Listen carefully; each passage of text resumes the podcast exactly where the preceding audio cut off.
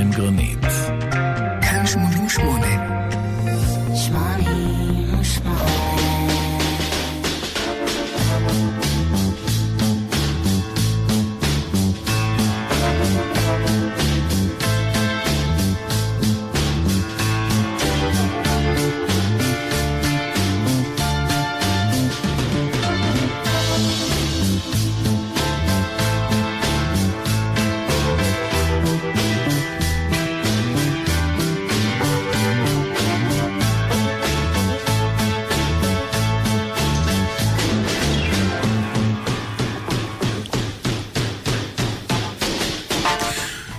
ה-70 במאה שעברה. פעם בשבוע הייתי יורד העירה, בסמטה צרה שנשקה לרחוב בן יהודה במרכז העיר, עמד דוכן עיתונים. זה היה המקום היחיד בירושלים שאפשר היה לקנות את המלודי מייקר, אחד מעיתוני הפופ המובילים של בירת הפופ של אז. היו שם גם ניוזוויק וטיים וגם שבועוני אופנה מאירופה. המלודי מייקר היה מגיע דרך הים, באיחור של שלושה חודשים. היה לשבועון הזה ריח של ים, והצבע השחור של הדפוס היה מלכלך את האצבעות. הייתי קונה את העיתון, רץ הביתה ושוקע בקריאת כל המדורים הרלוונטיים. בעצם בלעתי את כל העיתון, כולל מודעות הדרושים. באותם ימים רחוקים, רוקסי מיוזיק תפסה את העין. בכל גיליון היו כתבות סופרלטיביות והרבה תמונות, בשחור לבן כמובן, על uh, להקת הארט-רוק הבריטית המדהימה והמיוחדת הזאת. כיוון שיכולתי להרשות לעצמי רק תקליט אחד בחודש באותה תקופה, הייתי בררן וכבתן. יום אחד נכנסתי לחנות התקליטים שלי, זמיר, ברחוב יפו, וביקשתי לשמוע את האלבום החדש של רוקסי מיוזיק. המוכר בחנות שכבר הכיר אותי, שלף את התקליט של רוקסי מהעטיפה בתנועות מיומנות והניח את הזרוע עם המחט על התקליט. אני לא התלהבתי מהצלילים שבקעו ממערכת הסטריאו. יתר על כן, לא הבנתי על מה כל הרעש. השארתי את רוקסי מיוזיק בחנות, אחר כבוד, וקניתי משהו אחר. אני לא ממש זוכר אה, מה זה היה. חלפו מאז 48 שנים, רק. זה היה קורה לי לא פעם, מוזיקה פופולרית שונה ולא שגרתית, אה, הייתה עוברת אצלי דרך פילטרים שמרניים. בסוף אבל, כלומר, אחרי התעקשות ורצון להבין מה קורה כאן, הייתי מבין ומקבל, או לא. ובדרך כלל הייתי מתלהב. ככה קרה גם עם רוקסי מיוזיק. זה לא לקח הרבה זמן. שוב, אני לא זוכר מה היה הזרז. בטוח שתרומת הסאונד של בריין אינו הייתה גורם משפיע. רוקסי מיוזיק, איזה אלבום לבחור? בחירה לא פשוטה, כלל ועיקר, התוכנית הזאת, כן? אחרי לבטים, הלכתי על מספר 7, אלבום האולפן השביעי, הלפני האחרון, של רוקסי מיוזיק מ-1980. Flesh and Blood, בין מניפסטו לאבלון. זה אלבום שבחזיתו שתי אלמות חן לבושות לבן, כמו בימי האולימפיאדות של יוון, אוחזות בידיהן כידונים ומוכנות להטלה על המרחק. לא לדאוג, זה בכלל לא כואב, זה רק לצורך האילוסטרציה. האלבום נפתח בקאבר לשיר מעולם הנשמה. אני מציע, בואו נספור יחד מ-1 עד 10, ביחד עם בריין פרי, ונצא לדרך. אני מנחם גרנית, מאחל לכולנו הפלגה נעימה. six, seven,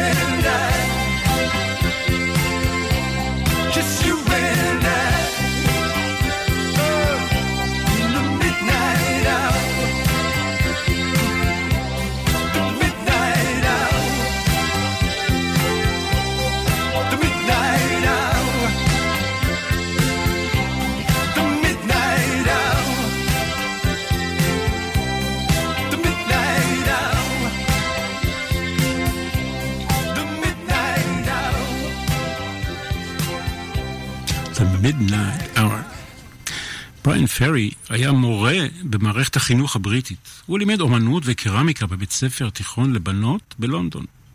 הוא פוטר מתפקידו מכיוון שקיים שיעורי האזנה למוזיקה במקום ללמד על פי הוראות בית הספר.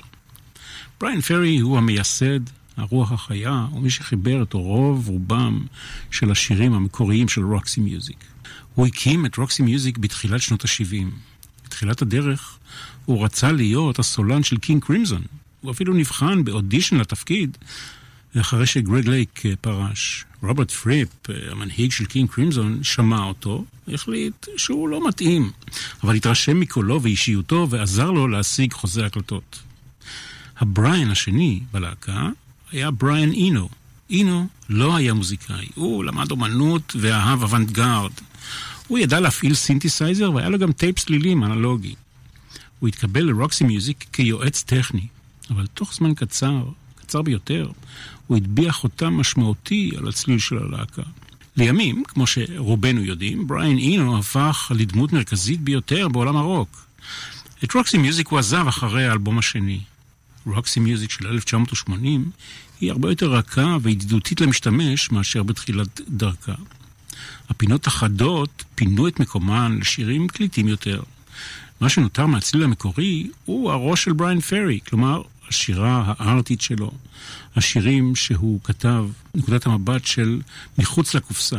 מה שנחשב על פי הגישה המסורתית כפסה, חסר טעם, קיצ'י במידה מסוימת, על פי הקונבנציות הקלאסיות, קיבל אצל בריין פרי, בתחילת הדרך, מעמד של איכות ומכובדות. גיבורי תרבות מתחום האופנה, האומנות והקולנוע, שנחשבו כגיבורי עבר, שזמנם עבר, קיבלו מעמד חדש של אומנות בדרגה גבוהה. באנגליה קראו לזה קמפ, לרוח הזאת. הקהל הבריטי, שאהב את רוקסי מיוזיק בזכות הגישה הזאת, הביע נכונות לזרום עם הראש האחר של רוקסי מיוזיק, הרבה יותר מאשר הקהל האמריקאי השמרני, שהעדיף את הקונבנציות הקלאסיות. כאמור, באלבום הזה רוקסי התקרבה הרבה יותר לסטנדרטים המסורתיים, אם כי שמרה על האופי האחר שלה.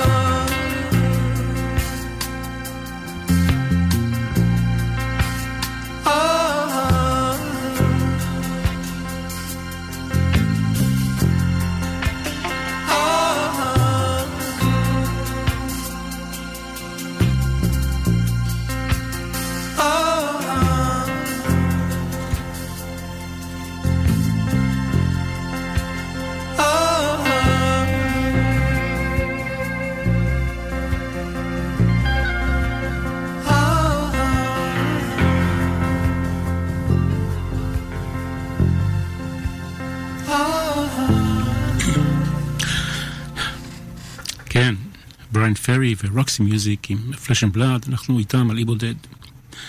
עטיפות האלבומים של רוקסי מיוזיק היו מאופיינות מהרגע הראשון, מאופיינות בדוגמניות. לחלקן, חלק מהדוגמניות היה אפילו חלק מרכזי בחיים הפרטיים של בריין פרי. כל העטיפות של אלבומי האולפן מופיעות אה, בדף הפייסבוק של התוכנית. באלבום הראשון אה, זוהי קרי אן מולר, נערת בונד מהסרט בשירות הוד מלכותה. שילמו לה אז בשעתו 20 לירות סטרלינג על הצילום שאמור היה להידמות לנערות הזוהר של עטיפות השבועונים בשנות ה-40 וה-50. היא נישאה אחרי שנים לקריס ג'אגר, אח של מיק, מיק ג'אגר. אמנדה ליר מופיעה על עטיפת האלבום השני, דוגמנית, ציירת, זמרת. היה לה רומן עם בריין ג'ונס, גם הוא מהרולינג סטונס. היא הייתה מודל של סלבדור דלי, הצייר המפורסם, והיה לה גם רומן קצר עם בריין פרי. עט- עטיפת האלבום השני, היא מחזיקה, אותה אמנדה ליר, מחזיקה פנתר, פנתר אמיתי קשור לרצועה. נערת הפלייבוי הבריטית היחידה שזכתה בתואר נערת פלייבוי של השנה היא מרילין קול, שמעטרת את עטיפת האלבום Stranded מ-1973.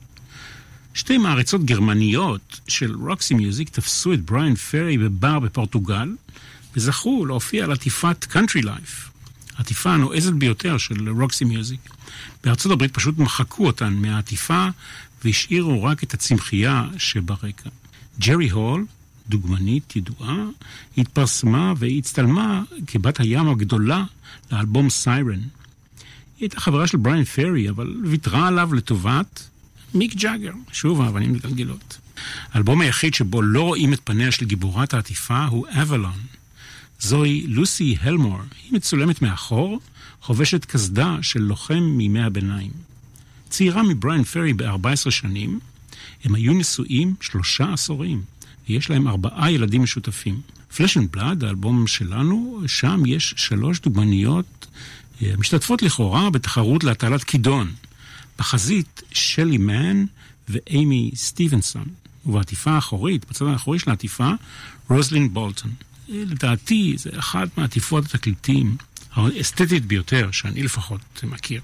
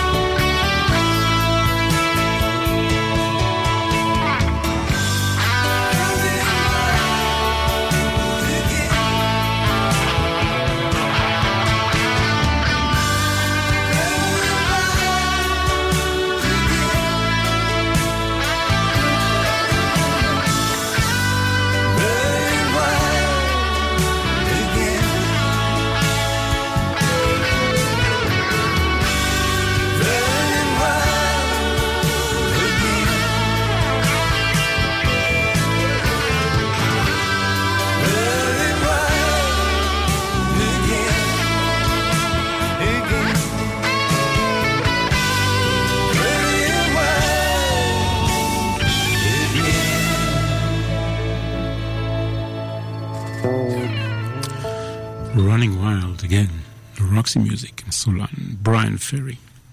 בואו נציין כאן עוד שני חברים בלהקה הזאת. אנדי מקיי, שניגן בסקסופון ובאבוב, ופילמן זנירה, הגיטריסט. רוקסי מיוזיק התקיימה כל השנים בלי נגן גיטרה בס קבוע. הבסיסט שלהם מתחלף כמעט בכל אלבום. אנחנו כאמור באלבום האולפן השביעי של רוקסי מיוזיק, האלבום הלפני האחרון. וכאן, באלבום הזה, נותרו שלושה. שלושת המוסקטרים, שהיו הבסיס של רוקסי מיוזיק כמעט לכל אורך הדרך. בריין פרי מיודענו, ולצידו אנדי מקיי על כלי נשיפה, ופיל מנזנירה בגיטרה. מנזנירה, אביו אנגלי, ואימו מקולומביה. שמו המקורי פיליפ ג'פרי טארגט אדמס. בילדותו הוא נדד עם הוריו בין ונצואלה, הוואי, קולומביה וקובה. שם, בקובה, בגיל שש, הוא קיבל את הגיטרה הספרדית הראשונה שלו. ושם הוא התחיל לגלות עניין, בגיל שש כבר, בשירת העם הקובאנית. בן דודיו כילד בדרום אמריקה הוא גילה את המקצבים והסגנונות הדרום אמריקאים, ובמיוחד הוא התלהב, מסתבר, מיצירות הבולרו של המלחין המקסיקני ארמנדו מנזנרו. ומכאן אולי הוא לקח את השם אה, מנזנרה. כשהיה בן 20, הוא נבחן יחד עם עוד 20 נגני גיטרה לתפקיד המוביל של הגיטריסט של רוקסי מיוזיק. והוא זכה בתפקיד. בין השאר, בזכות המשרעת הרחבה של הידע המוזיקלי שלו מרוקנרול ועד דרום אמריקה, כולל קובה ומקסיקו כמובן. בינתיים הוא גם רכש חברים בעלי השפעה מתחום הרוק.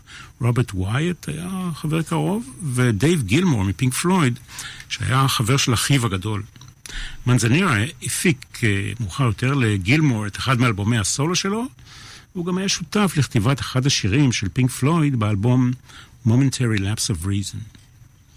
ב-1979 בנה פיל מנזנירה אולפן הקלטות ביתי, אצלו בבית. הוא התקשר לבריין פרי והציע לו לבוא, להתרשם ולג'מג'ם איתו.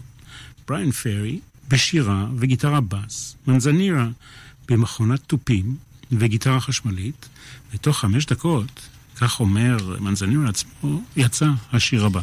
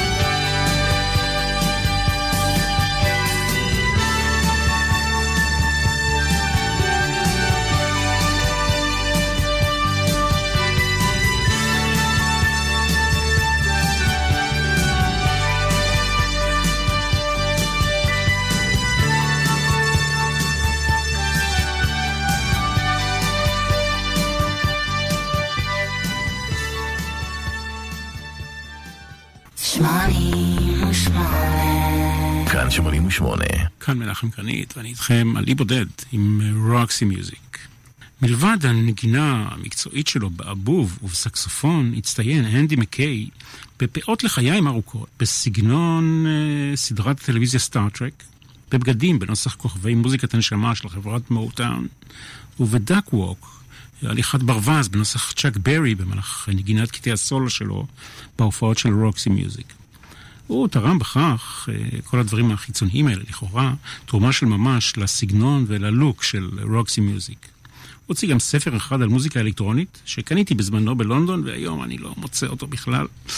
אה, שני אלבומי סולו, הוא ניגן לצידם של דורן דורן, מוט דה הופל, ג'ון קייל, פבלובס דוג, ג'ון מלנקאמפ, פול מקארטני, גודלי וקרים ועוד.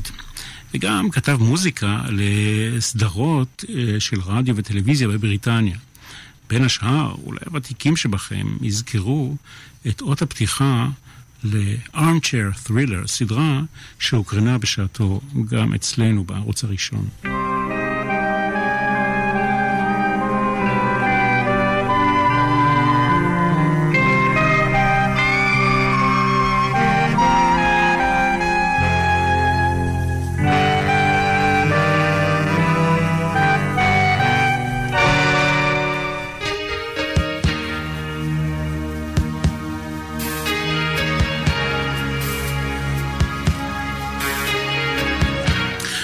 זה כבר השיר של רוקסי מיוזיק, My Only Love.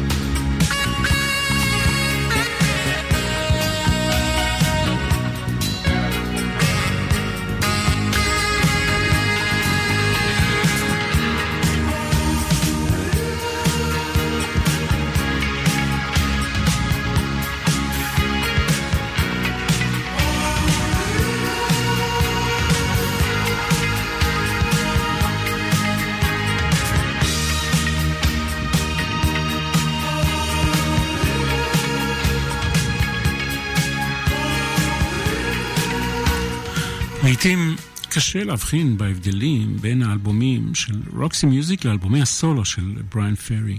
מהרבה בחינות רוקסי מיוזיק זה הרי בעיקר בריאן פרי. אחד הדברים המיוחדים אצל האיש הזה היא העובדה שיש לו, או לפחות היה לו, את הכישרון לכתוב שירים מקוריים לרוקסי מיוזיק מצד אחד, ומצד שני לבצע בדרך מיוחדת עם עיבודים מלאי השראה שירים של אומנים אחרים, יש לו יכולת מדהימה להגיע לשורש, לבסיס הלירי והמוזיקלי של שיר גדול ולהעצים אותו עוד יותר, בעוד כמה וכמה דרגות. כך הוא עשה עם שירים של אומני רוק ונשמה רבים שאותם הוא הקליט. הבחירה שלו לבצע שירים של אומנים אחרים מעידה בין השאר על הטעם הרחב שלו, היכולת שלו לתת ביטוי אחר, יחד עם זה קרוב מאוד לבסיס לשירים של אומנים אחרים. בדרך כלל ידועי שם. אלבום אחד שלו, שאני אוהב במיוחד ואני ממליץ לכם עליו בחום רב, הוא דילנסק מ-2007, זה ביצועים מדהימים שלו לקלאסיקות של בוב דילן. ברור לגמרי שלאומן הזה אין עבודה אחרת זולת הקלטות והופעות. עד היום יצאו קרוב ל-30 אלבומי סולו של בריין פרי, כולל אלבומי אוסף. אם מאגדים את סך כל האלבומים של רוקסי מיוזיק ושל בריין פרי, מתברר שהם נמכרו בלמעלה מ-30 מיליון עותקים ברחבי העולם. האלבום הזה, Flash and Blood, הוא היחיד של רוקסי מיוזיק שכולל קאברים, כלומר ביצועים של הלהקה לשירים של אחרים. אחד שמענו בתחילת התוכנית, אם אתם זוכרים, In the Midnight Hour של וילסון פיקט. והנה בחירה מעניינת נוספת, שיר של ה-Birds, 8 Miles High.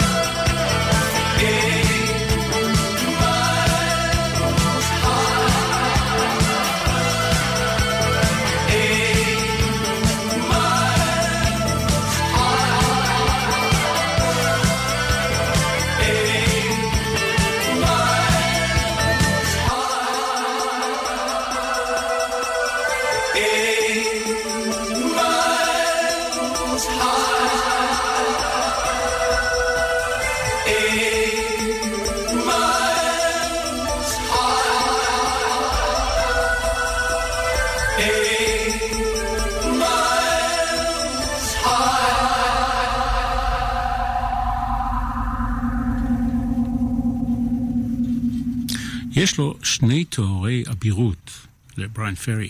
אחד ממלכת בריטניה, CBE, ואחד צרפתי, Officier de l'Ordre des Arts et des Lettres. אני מקווה שביטאתי את זה נכון. הוא גם דוקטור לשם כבוד אה, במוזיקה מטעם אוניברסיטת ניוקאסל בבריטניה.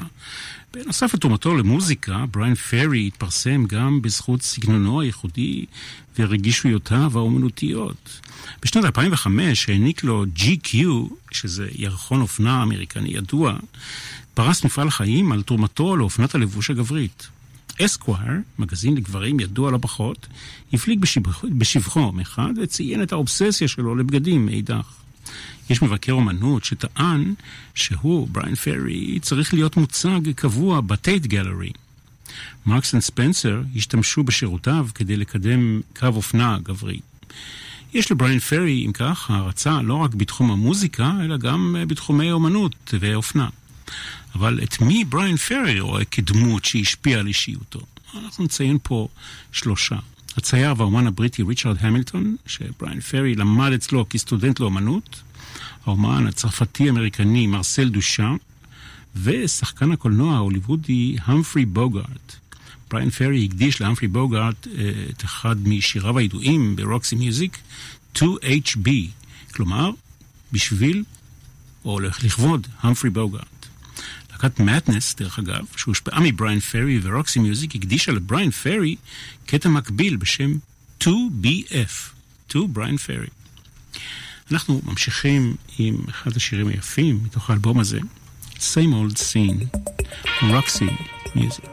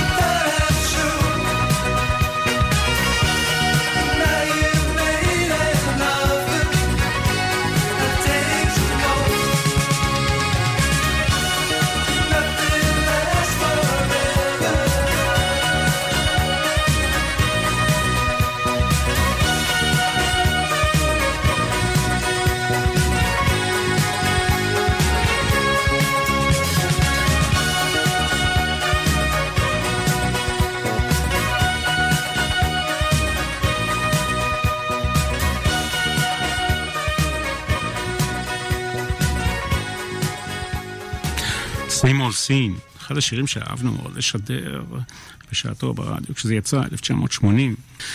אחרי שהאלבום הזה, Flash and Blood, יצא בסוף מאי 1980 וזינק כמעט מיד למקום הראשון במצעד המכירות הבריטי, יצא רוקסי מיוזיק לסיור הופעות, לקידום נוסף של האלבום הזה. בהופעה שלהם בוומבלי ארינה, ב-8 בדצמבר, יום הירצחו של ג'ון לנון, ביצעה רוקסי מיוזיק בהופעה אה, לזכרו את ג'לס גאי. מהביצוע החד פעמי הזה נולד הרעיון להקליט את השיר הזה כמחווה לזכרו של ג'ון לנון. חודשים ספורים אחר כך השיר הזה יצא כסינגל בבריטניה, והוא מסתבר השיר היחיד של רוקסי מיוזיק שהגיע אה, כתקליטון, כסינגל, למקום הראשון במצעד הבריטי. אשר על כן, אנחנו נחרוג במנהגנו, למרות שזה לא באלבום, ונשמיע את Jealous Guy.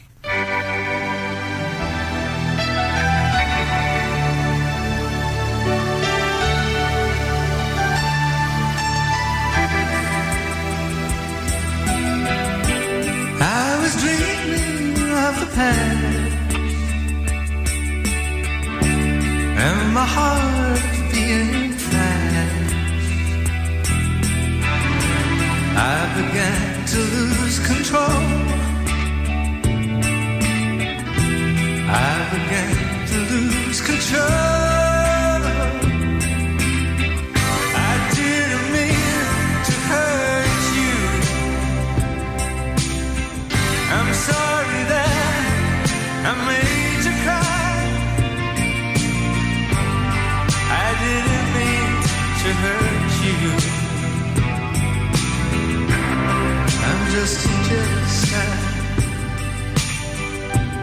I was feeling insecure. You might not love me anymore. I was shivering inside.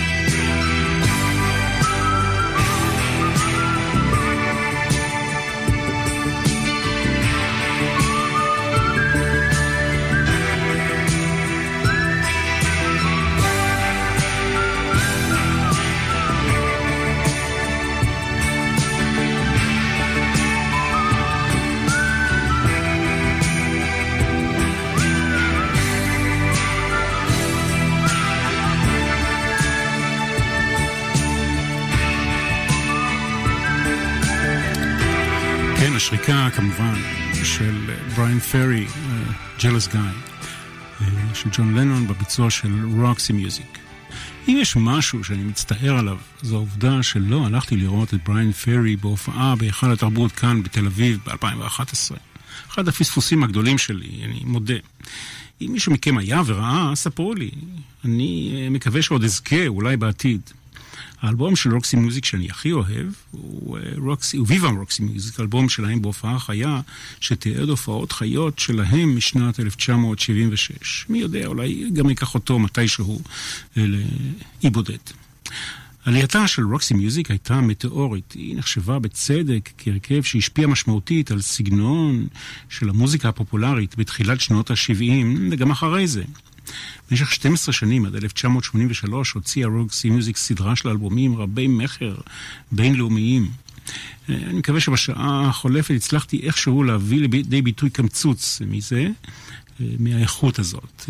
עוד כמה מילים על אומנים שהשפיעו, הושפעו מרוקסי מיוזיק. נייל רוג'רס, קייט בוש, סוזי והבנשיז, דורן דורן, U2, The Smiths, דיפש מוד, ניק קייב, ספנדאו בלה, רדיו-הד. טוקינג הד, סימפל מיינדס, והרשימה עוד ארוכה, אבל אנחנו צריכים כבר להיפרד ולסיים. אני מנחם גרנית, אני מאוד מקווה שנהניתם, שיהיה לכם לילה טוב.